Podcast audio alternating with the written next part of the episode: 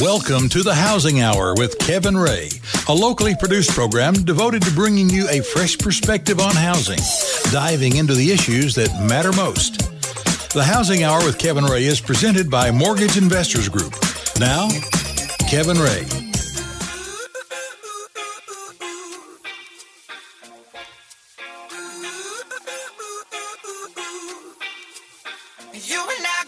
Welcome into the Housing Hour. My name is Kevin Ray, and I am your host. And I'm here with Mark Griffith, our co host and executive producer. And we want to thank everybody for coming in and joining us uh, at the beginning of your weekend. We want to thank everyone who uh, has been visiting our website. Wow, we have had, I tell you, it's, it's kind of blown up, it, it? It's just incredible. Um, and, you know, we have almost 1,500 likes on our Facebook page, and we're so excited about that. And really, it's just the way we plug in. Everybody's plugging in through the social platforms, and we're absolutely there. Let me tell you what those are really quick facebook.com slash housing hour. And also, if you want to find us on Twitter, it is at the housing hour is our Twitter handle. Um, so locate us there, plug in with us. Um, and then also the housinghour.com. I tell you, it's incredible. The Google analytics are, are just they're Google's calling us, telling us that we're gonna have to start charging for it. They're saying slow down, slow down. so it, it's great though. It's the housinghour.com. You're obviously you're able to listen to this show live, and then you'll also be able to uh, pass this show on to your friends and family. And speaking of that, this is a very important show that we're having today. Um, and we're continue, continuing in the series. Really, it kind of has multiple series uh, that it could actually go in. Um, protect your family, energy efficiency. I think it could be uh, kind of placed in either of those. Um, but I think the first thing that we want to do is introduce our guest, and we have um, in the pronunciation. Why don't you go ahead and introduce her, for I don't mess up the pronunciation. Absolutely, we have with us today Maggie Kurth Baker, and she is a uh, just an expert writer. She's written a book. Uh, when the utilities uh, lights go out, mm-hmm. um, and we just have an ex- before the lights go out is actually mm-hmm. the book's name. We're going to have that up on on our website, mm-hmm. and she also is uh, writes for the New York Times. She has an article mm-hmm. that she posts there, and also she's a blogger and writer for BoingBoing.net. Boing Boing, Boing Boing. All right, I think that's correct. Isn't that right, Maggie? That's all correct. all, all right. right. Well, thank you for coming in and joining us. And um, I tell you, you know, this has been one of our, I think myself, my most passionate series that I've put most energy in. I know that Mark has, and and Maggie, that is about energy efficiency. And I know that there's much that goes into that that kind of thought and what it means. What does it mean to be energy efficient? What does that exactly look like? You know, and and we've really tried to explore that. And first of all, why don't you, if you could, because you, you really, I watched your C SPAN video and it was extraordinary how you're able to kind of frame things and tell a story. If you could tell us just why you wrote this book, why are you so passionate about this? Why don't we start from that point? Well, uh, this is also kind of declaring my biases a little bit, I guess. But yeah. um, back in 2006, my husband, who is an engineer, started working for a company that does energy efficiency analysis for buildings. Mm. So what he does is figure out how to make buildings as energy efficient as possible for the least amount of money. And he started coming home and just getting really frustrated and talking to me about these interactions he had with client with his clients who were, you know, people who owned buildings, uh, politicians, about the fact that they didn't seem to understand how electricity worked, that there was all this big disconnect between what he, as an energy expert, knew and what the people who actually had to make decisions about energy knew. And I, the more I kind of came to understand that gap, the more important that I thought it was. And I really sat down to write the book to sort of help bridge that disconnect between the people who know all of this stuff but aren't necessarily the best at explaining it. And you and me and you know people who own commercial buildings and people who run universities and politicians who actually sit there and make the decisions about energy use but don't necessarily know any of the information that we need to make those decisions well. And I think there is a disconnect, not only there, and I think that this is, goes along the same lines, is that the terminology. I think we need a separate like dictionary for for home energy and energy efficiency words because people use these these words and sometimes people just don't understand them. And like your husband, that's probably one of the things that he has um, skillfully kind of uh, done, which is to you gotta have to speak to people on terms that they can understand. I mean, like you mentioned, you have to be able to explain to people not just the cause, but the effect, and then what the solution is, and that's that's missing, I think.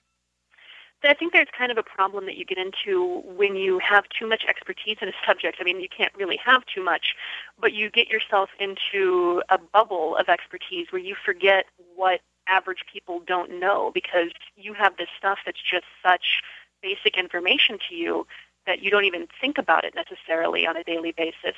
But the stuff that is simple to you is not simple to everybody else. And it's really easy to lose track of that when you've been immersed in a field for years and years. I think that over the history of electricity, why is it? And you do a very nice job framing this um, on the C-SPAN video that I that I watch but when you look back over the history of electricity, I, I, don't know that, and I know my kids don't, but sometimes when we look back over a, a, historic event, we don't see all of the time and effort and energy, literally and figuratively, that was put into things like electricity. It wasn't as easy as somebody flipping a switch on. And as you correctly pointed out, you know, Thomas Edison didn't even create the, the light bulb that was created many, many years later. So what is it about our society? Is it because of the people who write the textbooks? The, is it the way we talk about it? How do you define that? Well, I think in some ways it's not necessarily a problem with textbooks. It's just that, you know, you have a limited amount of time and you teach things in a certain way. We kind of have this the problem is you don't really expand upon it as kids get older. So you kind of get stuck with this great man of history sort of vision of how things happen, where one guy has one great idea and it totally changes the world. Right. But if you go back and you look at any kind of innovation, you know, it doesn't even have to be electricity. It's lots of different things. Steve Jobs. What? I'm sorry. I said Steve Jobs is another example of that. yeah. What you find is that it's lots of people building on one another, mm-hmm. and that there's lots of failures that happen before you get the success that we all know about. So, for instance, um, the light bulb, the first uh, the first time somebody actually produced light with electricity was in 1804. And it was 80 years before Thomas Edison managed to put together a light bulb that was really commercially viable, something people could actually, you know, afford that lasted long enough for the price that you'd actually want to have it in your home. Mm. And then it was another 40 years after that before anybody really other than Edison made money off of electricity because you had years of people trying to figure out how to run a business that requires you to spend tons of money up front to build this infrastructure. That was something we didn't have experience with at the time. And at thirty-six dollars so, a pop, literally, the not many people could afford that. no, no. I mean, it was it was a rich man's toy for a really long time, and a lot of what made it go beyond that was the fact that you had this interplay between, you know, public investment in the form of um, rural electrification. You had the utility companies actually going out and trying to invent things for people to use electricity for so that they could make enough money off of their infrastructure. Because at first, you know, the only thing you could do with electricity was light a light bulb. But you couldn't make enough money lighting light bulbs to recoup the cost of building the infrastructure. So the utility companies, you know, kind of funded all of this research that created thing everything from, you know, electric trolleys to curling irons. Right. And it just took public, private, individual, all these things sort of coming together to actually get electricity to the place that we know of it today. And it wasn't an easy process and it wasn't fast. And Maggie, what happened? Because you know we have all this technology today. Looking back, everybody was building on one another's uh, inventions and successes and failures, as you pointed out in in, the, in your book. But what happened? I mean, there was a stagnation from the time that this power grid came into today. Everything else advanced, but it seems like the we put the horse or the cart in front of the horse, and we've got this grid that's not very functional. Well, the grid the grid has advanced over the course of the 20th century. The issue is that starting in about the late 1970s and early 80s, we stopped making as big of investments into it as we had in the past. So a lot of the technology that we use today on our grid is really vintage to a time before I was even born. Um, the transformers, those uh, you know, if you look out your window and you can see little cylindrical boxes attached to the electricity poles in your neighborhood, those the average lifespan of those is 40 years. The average age of those is 42 years. So oh, we have that's not that math a, doesn't work. yeah, I mean we have technology that's aging out, and we're just not. The utility companies just aren't spending a lot of money to replace it and upgrade it. I think that I was told recently that they spend less than one percent of revenue on research and development right now. One percent. Less than one percent. That's not good. Well, you know, and I think that I'm looking out the window and I was looking at one of those boxes just down the way there. And, you know, one of the things that has happened, I think, and you can, you know, expand on this, I think that your husband's probably dealt with it, but, you know, people, first you have the communication barrier between scientists that know what they're talking about and the person who's writing the check. But then the other piece of that is how they're incentivized to do that. So there's another barrier which exists in, I think, government that the government maybe doesn't speak the same language as the scientists and they think that they're just trying to pull over a Al Gore on them or something. And and you know, if you've read or watched the movie Inconvenient Truth, and if you've listened to Al Gore, he's so factual with what he talks about. I think he's one of the foremost people on this subject.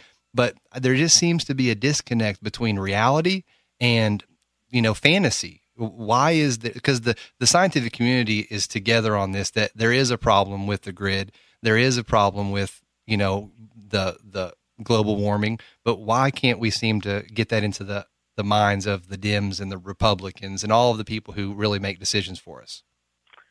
I think part of it is that it seems you know there's a disconnect not just with politicians but there's also a disconnect with the people running the grid um, you know, when you talk about utility companies, there's a reluctance to try to, you know, make these big investments that kind of are coming up needing to be made because you run into the same problem that we had in the early 20th century, where spending huge amounts of money on infrastructure development, you know, then you have to make it back. And they know, though, that if they raise the prices of electricity, their customers aren't going to be happy. And they have all of this infrastructure that is paid off. You know, if you've ever wondered why utility companies cling to these dirty coal-fired power plants that nobody really likes, it's because those have been paid off. So they're just making money now. They're not having to pay a mortgage on it. And right. trying to get them to, you know, build new kinds of power plants to upgrade the grid investments where they can where they can, but don't necessarily have to yet it's sort of like trying to talk somebody into taking out a second mortgage on a house they already own. Well, and I also equate that to, you know, somebody, you got your transmission that keeps on giving you problems, is giving you problems, but you keep going back and it's $200 here, $200 there. And then all of a sudden your car blows up when the best thing would have been to do is to just rebuild the transmission, you know? Right, right. I mean, it's, it's, you know, we're talking about billions of dollars worth of investment and decades worth of time. But it's also one of those things where it's kind of starting to come to a head in terms of these crisis situations like you guys have talked about on your show, where those things like Superstorm Sandy that came through, those end up costing billions of dollars themselves, both yeah. in time lost, in repairs, in what you have to do to make your clients happy as a utility company. And the more of those things that happen, the more grid upgrades we're going to start seeing because the kind of things that actually help us with energy efficiency and help us with integrating wind and solar also in a lot of cases happen to be the same kind of things that help us make a grid that's stronger and can withstand more um, you know more natural disasters and Absolutely. more bad situations well, we're going to continue this conversation in just one moment after we come back from this break. And I'll tell you, this has been a fascinating just first 15 minutes. So we'll be right back after these messages right here on the Housing Hour. See you next break.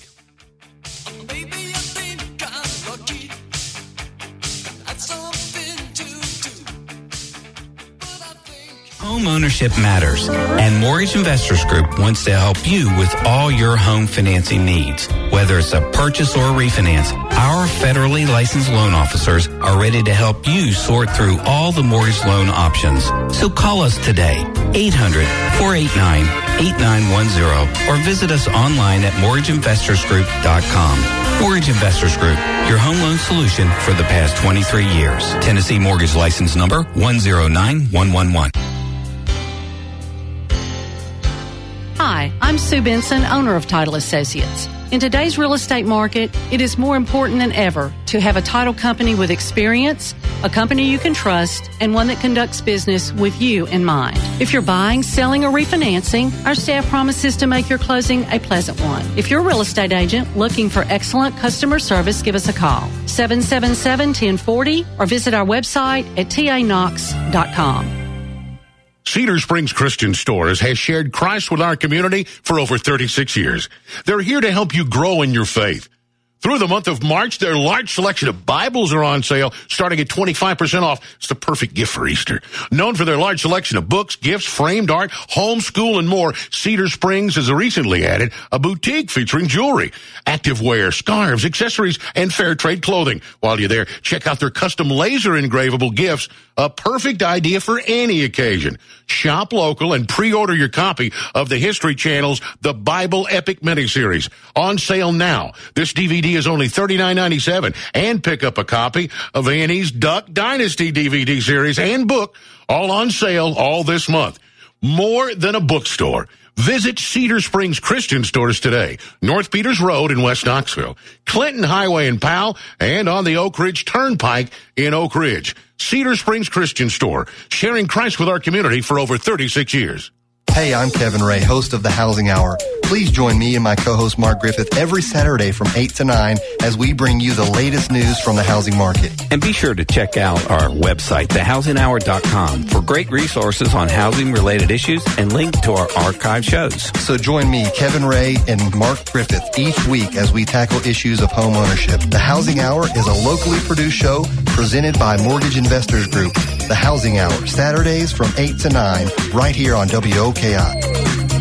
Hi, this is Bill Jones with Bill Jones Music. Throughout the year, people ask me when we're having our next big school piano sale at one of the local colleges or universities. Well, this year, we're combining all of our used pianos from schools, universities, and our own Yamaha Music School for one big sale at our main store on West Kingston Pike. This once a year event is going on right now through this Saturday at Bill Jones Music. With brand names you can trust like Yamaha to a few brands you may have never heard of, all of our used, demonstrator, and school pianos are on sale saving you from hundreds to thousands of dollars. From baby grands to concert grands, from uprights to digitals, all are offered at tremendous savings. Most items are one of a kind, so for best selection, you'll want to come early. Delivery is available as well as financing with approved credit. And through this weekend, many items offer up to six months with no interest. Everybody seems to want a good used piano, so here's your chance to actually get a good one. Don't miss our annual school piano sale through this weekend at Bill Jones Music, West Kingston Pike, Knoxville. Great.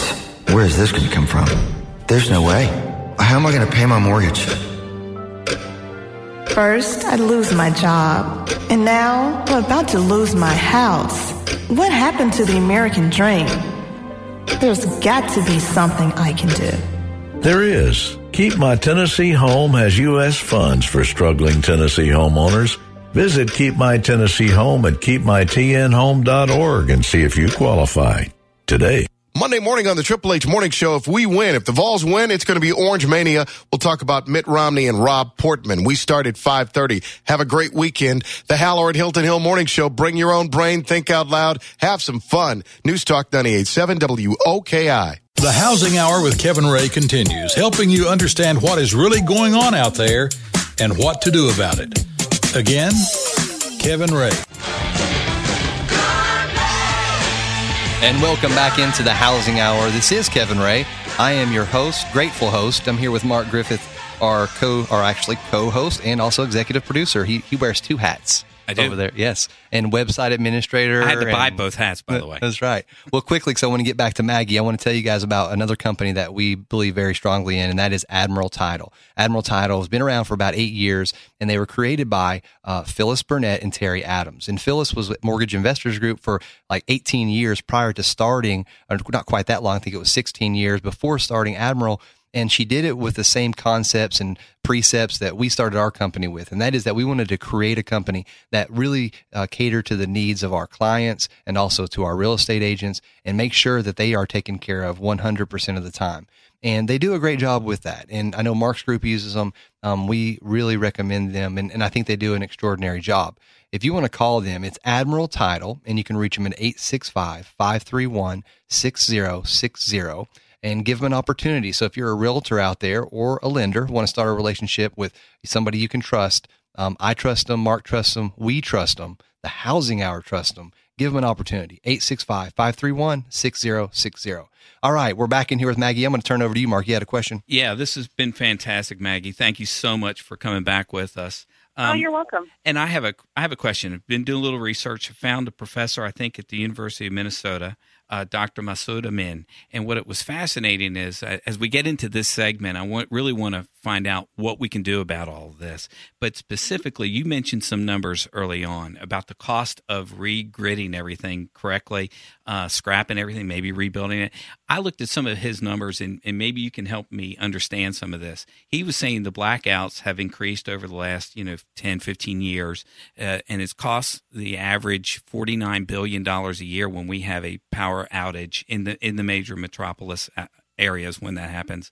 And but he says the cost of redoing all this, if I'm reading these numbers right, and I know that you'll know, is 165 to 170 billion to redo everything. Are those numbers correct? I know I don't know for certain about the numbers, but I know that Massoud Amin is definitely one of the top experts in this, and he's a good guy to to kind of trust on this sort of thing. He's one of the people that's done the most research into what's wrong with our grid and what we can actually do to fix it. When I told you earlier that utility companies are spending less than 1% of their revenue on research and development right now, that's actually the person that that fact comes from. Wow. Um, the biggest thing, you kind of have to understand, first of all, how the grid works. And the biggest thing that I think helps lay people get that is understanding that to make our grid actually function and to make blackouts not happen, we have to have an almost perfect balance between electric supply and electric demand at any given second everywhere on the entire grid. And right now, the way that we maintain that balance is by having these guys in centers all across North America whose job it is to kind of do this in a really analog way. You know, they can call up utility companies and say, hey, we need your power plant to produce more electricity or less electricity. And they can call up these electricity users, usually like a large factory or something, um, that are called demand response customers. And those people are paid a premium by the utility company to be on call. So when the grid controllers call them up, they can stop using electricity or use use less electricity, and the grid controllers can get that balance back into alignment. This sounds like the Flintstones a little bit. it's it is a little bit, and it's something that is you know constantly fluctuating. When I went to visit one of these grid control centers in Texas, you could watch the board that they had there. It almost looked like a basketball, high school basketball scoreboard. And mm. you hmm. could just see the numbers going up and down and up and down and up and down, and they're trying to keep it as level as they possibly can, as much as they possibly can. But it's not an easy thing because, you know, they have no control over demand. They have only a little, little bit of control, really, over supply. So it's just this sort of constant balancing act that they're having to do 24 hours a day, seven days a week. You know, there are guys sitting in there on New Year's, on Christmas Eve, and trying to make all of this work. And Mark mentioned before uh, off air, and this is literally a good way to look at it. If you recall in Christmas Vacation, when Clark Griswold was yeah. trying to get his lights, although he didn't actually have it connected correctly, but when he did connect it, then they had to turn it to nuclear, nuclear power. but they did a shot to right. a guy in one of those little stations who threw the switch. Right. And that's it, what she's talking it's, I mean, it's not exactly like that, but that's a good way to look at it, right? Yeah, I mean, you have to, when there are big changes in demand, those guys notice what's happening. Mm. Um, what I've been told is that if you have a power plant, say, that went offline in Arizona, people in Canada would be able to notice that that happened in less than a second. In how much seconds? Less than a second. Wow, that's amazing. So there is. It, it all happens really fast. And one of the things that Massoud Amin pointed out is that the things that we use to help the grid controllers understand what's happening on the grid, those only update every 30 seconds. And also, if you have excess supply, let's say in one area, is there mm-hmm. any? I mean, I, I, think that if I understand Mark's uh, tutorial before correctly, there's nowhere really to harness or store that energy. And what happens? No, I mean you can transfer it. We we do have the ability to move electricity around the country in the national because our grid is national. Mm-hmm. But you don't have the ability to store that. So if nobody needs it, it just you kind of just gets dumped. It just goes to waste. Well, this kind of sounds like the ATM fees at banks. If you don't meet all these certain guidelines and you don't get that money, it just goes away. That doesn't make sense. Yeah, yeah. I mean, we because we don't have batteries really on our grid. Right. You know, it we are so used to the idea that batteries are everywhere, but the kinds of batteries that you would need at this scale are so big and so expensive and not as reliable as we'd like them to be historically. So we've just never used them, and we've stuck with this, you know, very kind of minute by minute kind of system. Mm-hmm. So, so w- what we're doing out here, we we keep on talking out in in the uh, environment about these silver bullets. I mean, we talk about this this solution. Hmm. Maybe we found an oil reserve in Colorado that's going to be the biggest in the history of the world, or or we're talking about solar energy, so we throw all the stimulus money at solar energy companies, windmills, uh, and, and windmills. But all of these are just little pieces, they all contribute to the main goal of this. But if you don't have a way to capture or store on the grid, then what we're doing on the house rooftops of every home, if everybody went to this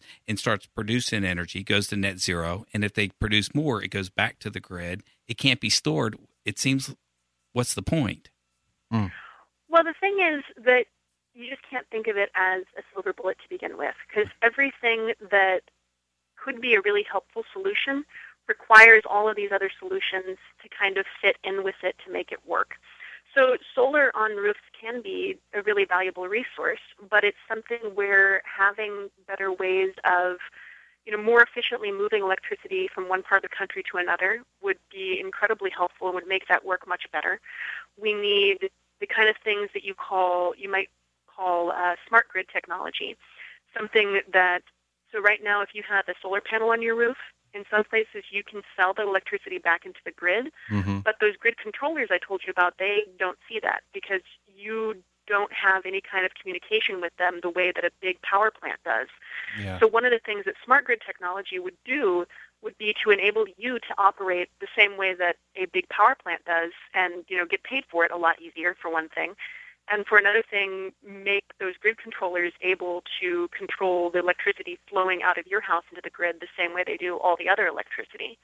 So hmm. you need all these different pieces to kind of line up, and storage is definitely a big part of that. Well, and also, oh, I'm sorry, go ahead. Well, I was going to say what the, what the experts have told me is that we can get between probably between 20 and 30 percent of our total capacity of electricity coming from wind and solar before we're going to have to make big upgrades to the grid, and that includes things like storage. Well, and also um, one of the things that Mark and I have talked about is the carbon footprint for each individual. Not looking at it from a it's like a country or even an individual company, but even just kind of like that Michael Jackson song, you know, The Man in the Mirror, you know, you look at what you're doing as a family and we think about what the solution is and what it is that we can do to make it better for all of us. And I think one of the things that I think about, and I'm, I'm, you know, I'm listening to all of this and, and I haven't taken as much action as I should. I mean, we've done some things, certainly. Mark has done some sealing and some, um, some inventory and some things like that. But I think this has to be a marketing strategy because if people could just look like right now, Maggie, we're sitting in this office, the TV's on, all the lights are on, there's lights everywhere. You know, we don't need all these lights on. But I think that for us as a society, is it going to take a huge blackout and just a huge disruption for us to start to get serious about this? I mean, what can we do as just Americans, as members of this earth to really push the ball forward, you know, and get that word out? What can we do? Well, the, this is actually the really hard thing because, you know, obviously you can reduce your personal carbon footprint. There are lots of ways to do that. The problem is that so many of the issues that we have with this are really infrastructure issues, not individual issues. and I mean that in terms of like small scale infrastructures, like just how we build houses, to big infrastructures like electricity and transportation. You know, if you think about one of the things I've learned from watching what my husband's company does is that even something as simple as you know, what direction a building is oriented on its site Mm. can have a huge impact on how much energy you actually need to use in that building because it ends up determining how warm the building gets in winter and how cool it can stay in summer. And if people are comfortable, well, they're not going to turn the air conditioning up as high as they might in a building where they're less comfortable. The people didn't get that memo who built our building. yeah, well, yeah. I mean, that's that's one of the big one of the big deals that we have. And then if you look at transportation, that's also a big infrastructure issue. I mean, I here in Minneapolis, where I live, I can walk out my front door and I can get on the number six bus, go anywhere I want to go in the city, and we have a great bicycle trail system also. So my husband and I get by with just one car. But if I were to go down to Kansas City, where most of my family is from, you know, they don't have a bus system that you can really use to just get around, Right. and they don't have bicycle paths you can really use to get around either. So if I told them, you know, you should have less cars, you should drive less, I'd be telling them to shoot themselves in the foot. So you Right. can make personal decisions, but we can do a lot as a society to make those personal decisions easier and to make them more logical. And I think that that's really the place where you need to start. You know, there's only so much you can do telling people to, you know, shaking your finger at people if the systems that they live in and the systems they're a part of actively discourage them from making the decisions that are energy efficient and that are helpful for the world. And what about uh, what about this method in economics? There's always a tool. It's called the carrot and the stick. I mean, if Mhm. you're not playing by the rules, uh, you get the stick. If you uh, obey, you get the carrot. Does, well, they're trying to do that on a national, on a worldwide scale. is they that not? is that the solution? I think in some respects, possibly. Um, it kind of depends on how you do it. I've talked to a lot of economists. I talked to them for my book, and they actually think that there's some value in the idea of putting a price on carbon, whether you do that as a carbon tax or cap and trade. You know, there's a lot of debate about that. But they said if you have the price on carbon, for one thing, you're actually valuing that at what it's worth to us. You know, this is a really incredibly valuable tool that we have limited amounts of. And right now we kind of treat it like it's dirt, like there's tons of it forever, and there's not. So if we have, if we value it at what it's actually worth to us, and we value it at the costs it actually has to us on a societal level, when you look at, you know, healthcare costs and things like that, then you start to have this price signal that kind of flows throughout the entire economy. It's not necessarily a carrot or stick thing. It's a way of telling you what the right decision is without you having to do tons and tons of research to know. Because I'm sure you've gone out and tried to figure out well, what's the most energy efficient thing I can buy, and that's kind of a pain to figure that out, right? I mean, you have to do a lot of research to find out. Sometimes you can't necessarily trust what you read on the internet about what is the right thing. If it's just the cheapest thing, that's easy. That's right. I can buy the cheapest thing. Well, you know, and I think that one of the things that we'll have to overcome is just like in healthcare, you have to now, if the healthcare companies are not spending so much on R and D, then they have to give you a certain amount of refund back. It's that carrot and stick thing I think that Mark spoke about, and also being able to just communicate. This this is not all about money, and and but companies are not going to look at it that way. If they have to pay more money for a carbon for the cost of carbon, then they're going to look at it from dollar and cents, and their stockholders, and there's so many the the dominoes just fall from there. Unfortunately, we've run out of time, but I tell you, we really appreciate you coming in and speaking to us today, Maggie. Thank you so much.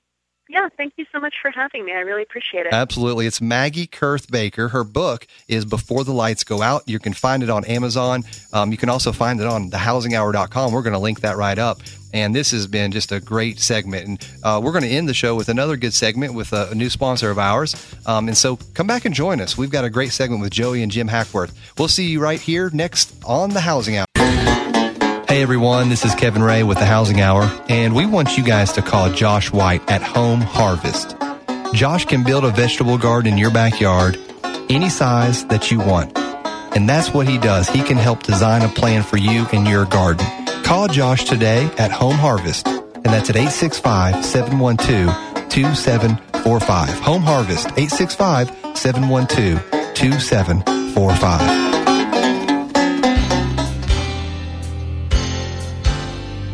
I'm Sue Benson, owner of Title Associates. In today's real estate market, it is more important than ever to have a title company with experience, a company you can trust, and one that conducts business with you in mind. If you're buying, selling, or refinancing, our staff promises to make your closing a pleasant one. If you're a real estate agent looking for excellent customer service, give us a call 777 1040 or visit our website at tanox.com. Every day, people make our community safer, stronger, and a better place to enjoy our family and friends. Hi, this is Dave Foulk. News Talk 98.7 and Fleenor Security Systems will recognize a special person each Tuesday in the 1 o'clock news. They'll be called Folk Heroes, and as a bonus, get two tickets to Carmike Cinemas. If you'd like to nominate a folk hero, email me, foulk01 at gmail.com. You spell that F-O-U-L-K. News Talk 98.7, Fleenor Security Systems. Salute all folk heroes. Ever had your bank issue you a new debit, ATM, or credit card, but you didn't request one? That's probably because someone hacked the bank's computer system, and your bank is trying to stay one step ahead of the identity thieves who snatched your personal information. And that's why you need to call LifeLock now. When you call LifeLock, you can get the most comprehensive identity theft protection available. LifeLock Ultimate. LifeLock Ultimate offers 24-7 protection and is the only identity theft protection service that now monitors bank accounts for takeover fraud. So call 1-800-964-1741 now. Mention Enroll 60 and get the first 60 days risk-free. If you're not happy, call LifeLock within 60 days of enrollment and you won't pay a cent. Call 1-800-964-1741. 1-800-964-1741. Check lifelock.com for details. Network does not cover all transactions and scope may vary. 1-800 964 1741. 60, 90 days, that's a little bit too long. This is Hallerin for Mortgage Investors Group. They're great. They started in 1989. It was seven people, and they said, you know what? If we're going to build something that will grow, that will have a good, solid foundation, it's got to be the right thing. You got to do the right thing. You've got to have the right people. You got to have the right product right price, got to do it the right way. That was the foundation. Now it's 2012. They've served over 60,000 customers, $9 billion worth of American dreams processed. They're pretty incredible. Now, here's one of the things they've noticed in the industry. It's taking 60 to 90 days to close a loan. Shouldn't do that. They can get it done for you in 30 days or less. Their website is easy to remember. It's just migonline.com migonline.com. You can go there this morning. Equal housing lender, mortgage license number 109111. For today, look for hazy sun and clouds. It'll be warm and gusty. Highs around 73 degrees with a slight chance for a storm late in the day. From the VLT Local 8 Weather Center, I'm Chief Meteorologist David Aldrich. Wake up with Hallerin. You can run a remote control car all over Mars with a camera on it taking high def pictures. Don't tell me I can't have four bars all the time on my phone. It's Hallerin Hilton Hill. There should never be dropouts. Mornings. I'm going to stop it with that two bar nonsense. News Talk 98.7 WOKI. The Housing Hour with Kevin Ray continues, helping you understand what is really going on out there and what to do about it. Again, Kevin Ray. Open Gangnam Style. Welcome back into the Housing Hour. My name is Kevin Ray, and I'm here again with our co host and executive producer, Mark Griffith. Thank you guys for joining us again. And um, I'll tell you what, uh, today we have our new sponsor in house with us, and we are so excited to have them in. And let me just first frame what we're going to talk about and who this is, because a couple of months ago, I guess, I had somebody uh, that wanted to talk to me. And so these guys came into my office. One of them had a cowboy hat on and the other one uh, should have had a hat on. No, I'm just kidding. and and and and you know what? Um, it was Jim and Joey Hackworth, and um, they came in because they started a new publication. And the publication is revolves around displaying new homes for sale um, in and around our area. Um, and it really is a beautiful magazine. And that's what they were coming in to talk to me about. But you know what I found that we talked about? We talked about that, but that wasn't the first thing we talked about. We, we just got to know one another. I felt like I could really just be open with them. They're just good folks. And the name of the magazine is no- Knox Homes Magazine, correct? And um, you might remember actually some time ago, because Jim's, this is not his first rodeo He had another magazine. It's my, second rodeo. It's his second rodeo. Or third. But but he's been around for a long time. The apartment guide, Mark, was the first thing that he started I back remember in that one. 1976 or 8. 76. 76. The I year- used the it year to I get my first apartment. Really? That was the year I was born. So something other than me was born that year. So then, you know, you, you, you worked on that for a while and then you created the first full color um, realty magazine in 1986. 84. 84. Okay. 84. And then you kind of milled around a little bit and started home tour in 86, right? Somewhere in there. Somewhere in there. So this is Jim Hackworth and Joey. Thank you guys for coming in, first of all, and joining us. Well, thanks for inviting us to be with you today. Uh, you know, we, we love being on the radio since Okay. we've done it so many times. Yeah, right. right. Yeah. Well, you know, we're so thankful for you guys sponsoring our show, and we've been pushing you guys right and left, and, and we're thankful for that relationship. But first, let's talk about kind of where you came from. Um, why did you get into the publication? I, I know it's about people, but tell me a little bit. But why did you start the apartment guide, for instance? It was an accident, Kevin. Uh, I was selling academic and athletic advertising to schools and universities. And I pulled into Columbia, South Carolina. I got my six pack of beer and my snacks. And as I checked into the uh, motel to spend the night so I could get out and sell my ads the next day, I noticed a small full color digest size publication on the counter. It was called the Apartment Finder. So since it was free, I picked it up. And while I was in my room, I thumbed through it and I thought, gee, this is for people looking for apartments. This is a neat idea. So when I got back to Knoxville, I went up to the Chamber of Commerce and I asked them, I said, what do you do when somebody calls or writes to the chamber asking for apartment information? So they did me a big favor. They pulled out an eight and a half by 11 mimeograph sheet with names, addresses, and phone numbers. And I thought, gee, this is great. I've got an idea. So I worked up a spec ad uh, for the front cover, and I went around to the apartment management companies and I told them what I wanted to do, and I showed them my sample. And I had enough people uh, take faith in me and go ahead and buy an ad that I could put out my first apartment guide for Knoxville. And from there, it just grew and grew and grew. Okay, well, here's the question because Mhm. that's It was the- an accident. That's the American story, though, not the Mhm. accident part. But um, the American story is you have an idea Mm-hmm. and you have the tools and the know-with-all to just do it. And has your dad always been like that, Joey? Has he Always. been? Yeah, he's Always. The the drive he has is amazing. Hmm. And uh, to get out and to see people, and he's a people person. Yeah. Oh, I. Yeah. And uh, just like the first time we met you, you wasn't a stranger. Right. That's you right. know, we'd never Yeah. met you before, but you wasn't a stranger. Exactly. And uh, he's just he's always been a people person, and he enjoys getting out and visiting. And and you know, it doesn't matter whether he's there on a sales call or just calling to say hello or Mm-hmm. how you doing. He's just he's always been friendly to everybody, and he likes people. And you well, know, well, Kevin, first of all, I, I don't do sales calls. Mm-hmm. I've never made a sales call. He visits. I visit. Right. That's right. I visit. and you know what? A big reason I think that you're successful, and this is just me kind of looking into what you've done so far, is that you were there at the hotel and you noticed that there was an apartment finder. And you knew because you relate so well with so many people that, hey, this is something that people could use. This is something that could be helpful.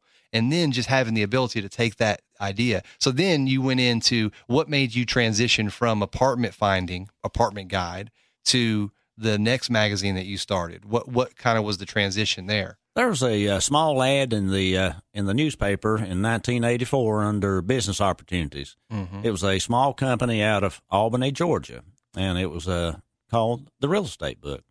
And what they were looking for was uh, someone with publishing experience that could start a publication here in the Knoxville market.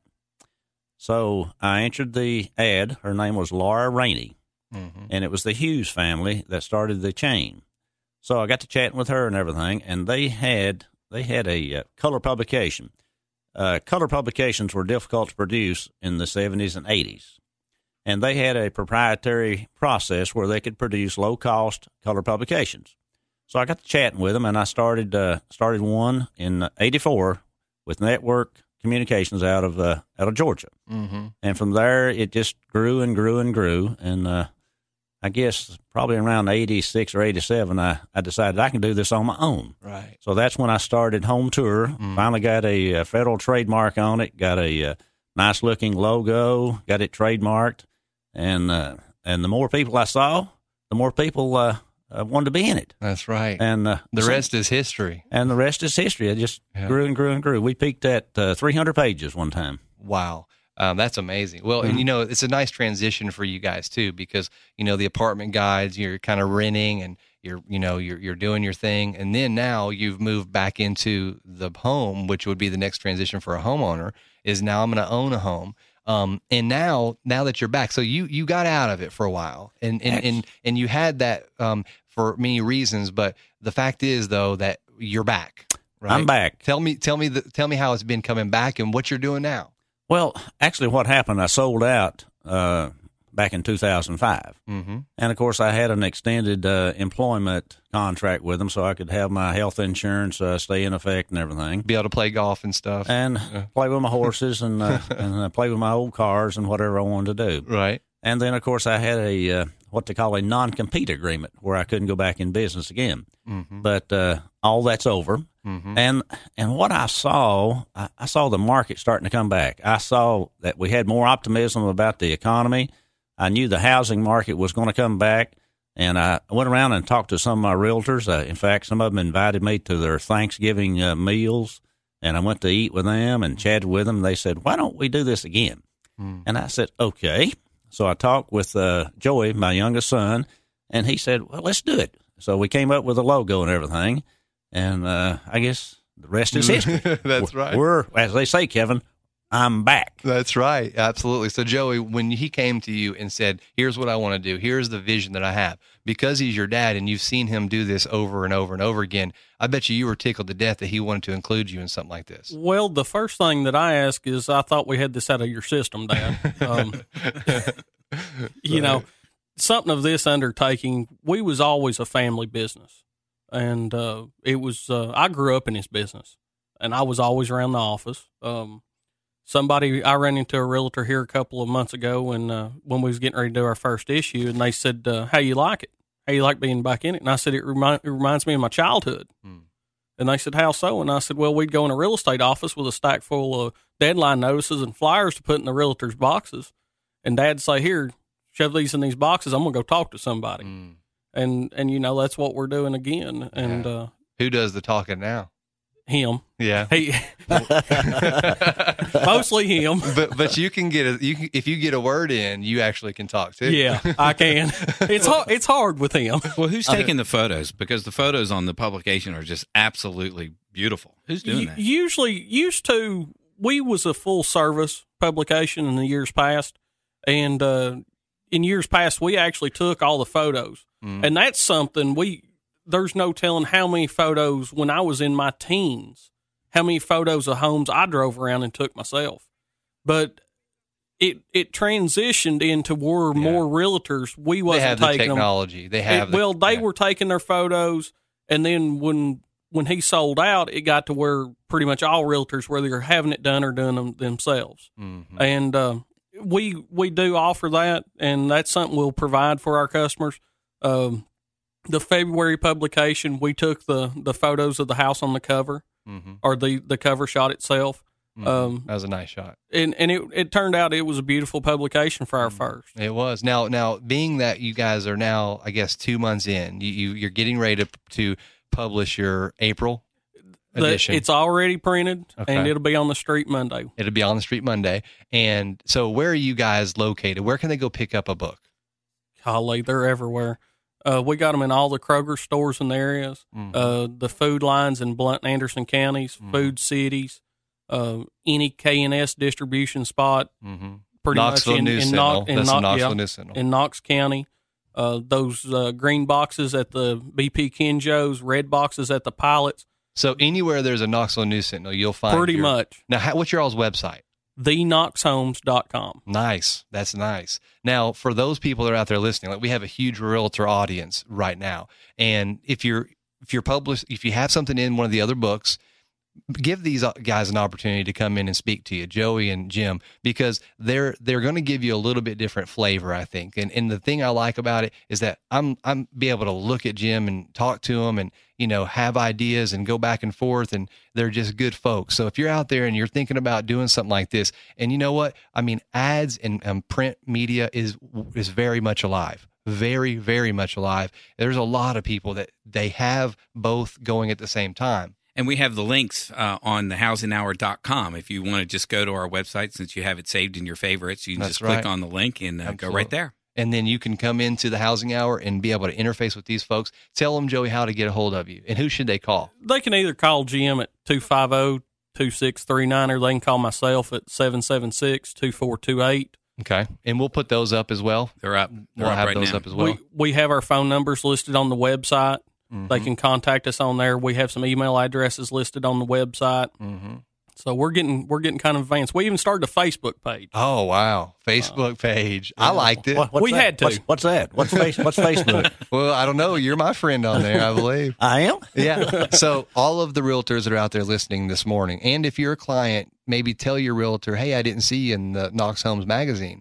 Because it's a really good publication. They went from 28 pages, and what's your second edition going to be? 36. 36. So that's a huge increase, and it's only going to climb from there. So if you're out there listening right now and you're thinking about doing this, um, make an appointment. Call these guys up. Let them come in and, and show you the information and let you talk about what the future is. They have a lot of things technology wise. They have, of course, the text for information that they're rolling out to their realtors, that are clients. They have a lot of things that they're really exploring, and I think it's going to be awesome. Mark, did you have a Yeah, I was wondering, is it just for real estate agents? Do you allow for sell by owners to advertise properties on the page just for agents?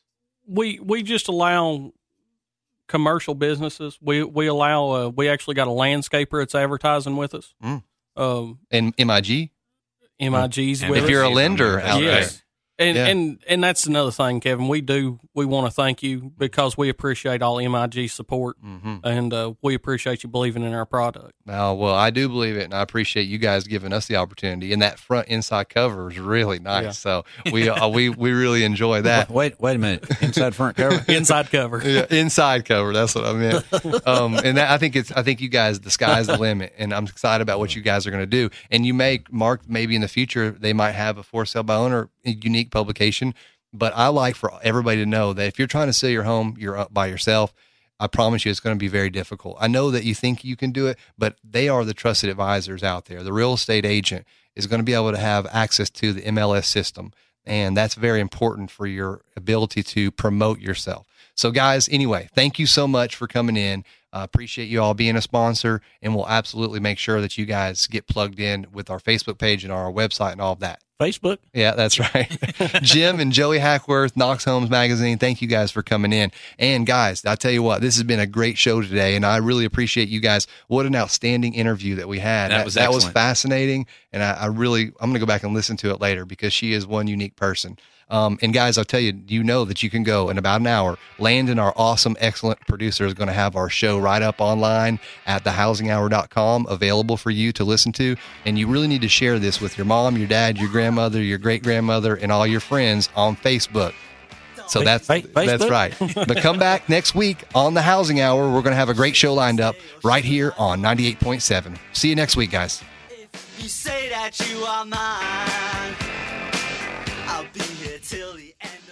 That's the Housing Hour with Kevin Ray for today.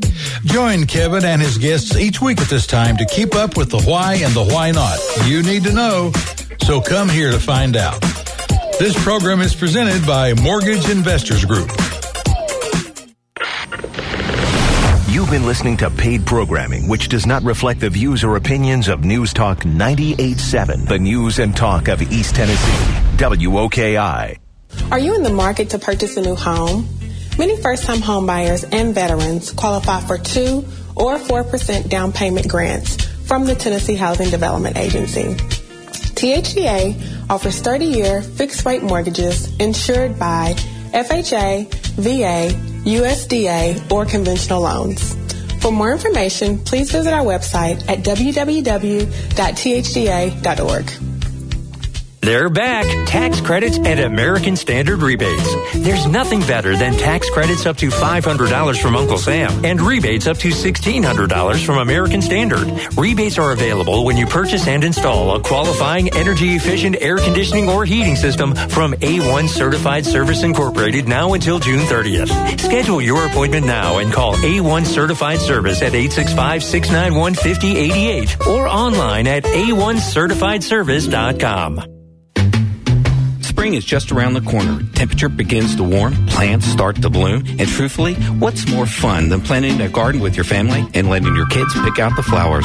Mortgage Investors Group wants to help you make these precious memories come true for you. Whether it's a purchase or a refinance, we have the loan to fit your needs. So call us today, 800-489-8910, or visit us online at mortgageinvestorsgroup.com. Mortgage Investors Group, your home loan solution for the past 23 years. Tennessee Mortgage License Number 109111. When we come back.